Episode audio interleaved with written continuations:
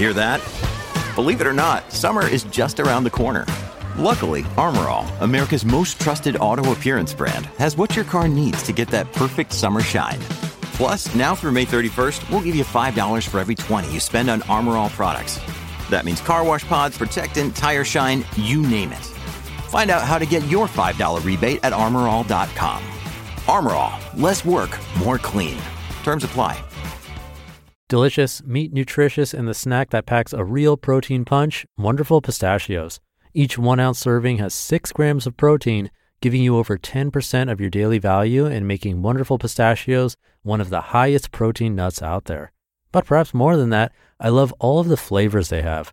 Their sea salt and vinegar ones are my favorite when I'm craving that flavor, but still want to keep it healthy.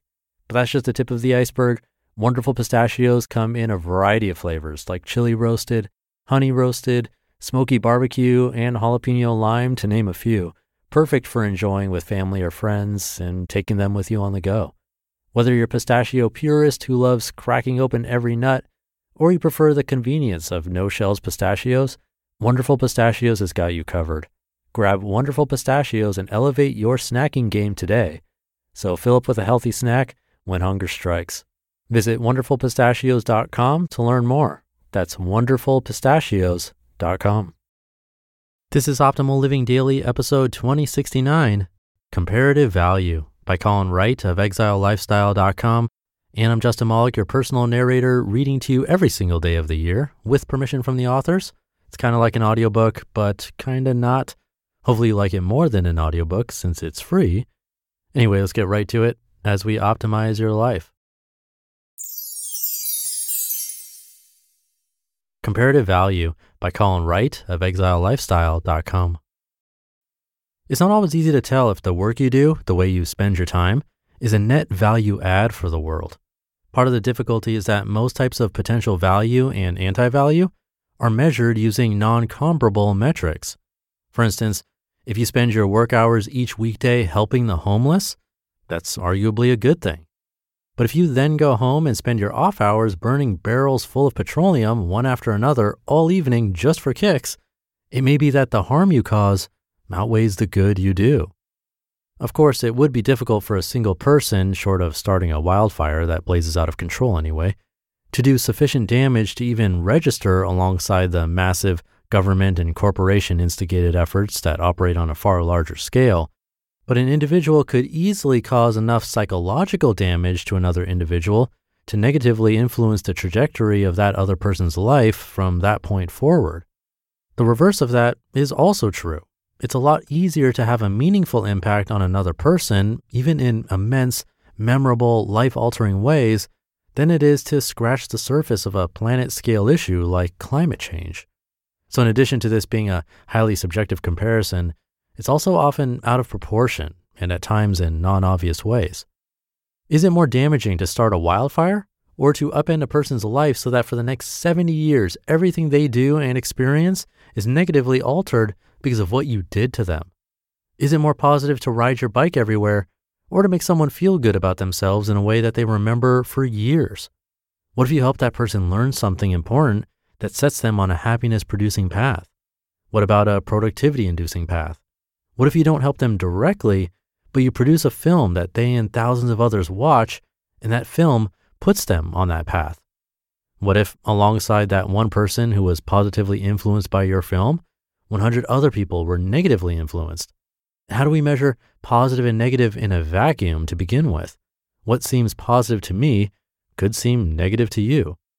I would argue that doing away with restrictive laws that require people wear very specific types of clothing, lest they be socially outcast or fined or thrown in prison, is a good thing. Others would debate my definition of good in this case. To them, the elimination of such laws would be a step in the wrong direction, a net negative for society. I doubt that we'll ever come up with always applicable rules and measurements for this, but I suspect we could make some of the relevant data more accessible and crunchable so that when we attempt to make these sorts of choices and compare these types of actions, we would have more to work with. Maybe we could build an app that allows us to pull in statistics and data and research numbers from numerous sources, which we could use when we compare lifestyle choices. This could help us decide which path or paths would align most favorably with the outcomes we hope to achieve.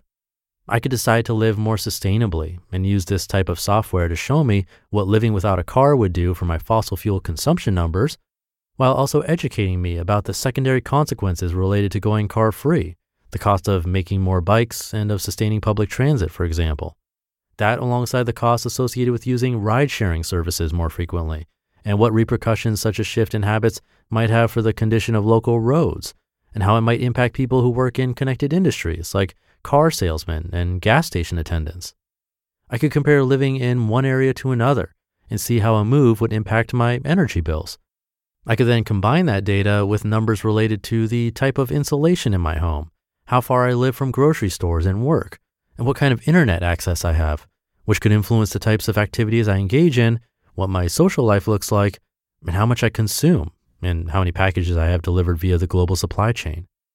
This same type of framework could, imperfectly, allow me to gauge my efforts when it comes to investing in other people, taking the time to do good deeds, and generally treating myself well so that I'm more capable of treating others the same. It's impossible to know if such a thing would be feasible or even desirable were we able to make it happen. The best of intentions could unintentionally lead to nightmarish scenarios in which perverse incentives and scaled up flaws have an outsized impact. And of course, we can already do these calculations, access these data points, if we choose to, today. It's not always intuitive or user friendly to acquire and understand, but there's a lot of it out there. The first and most difficult step, though, is deciding to take responsibility for our choices to learn what we need to know in order to make more informed choices and to adjust our perceptions and behaviors accordingly. You just listened to the post titled Comparative Value by Colin Wright of exilelifestyle.com. All right, this week is supposed to be a catch up week for me, so I'll keep this one short. Have a great rest of your day, and I'll be back tomorrow where your optimal life awaits.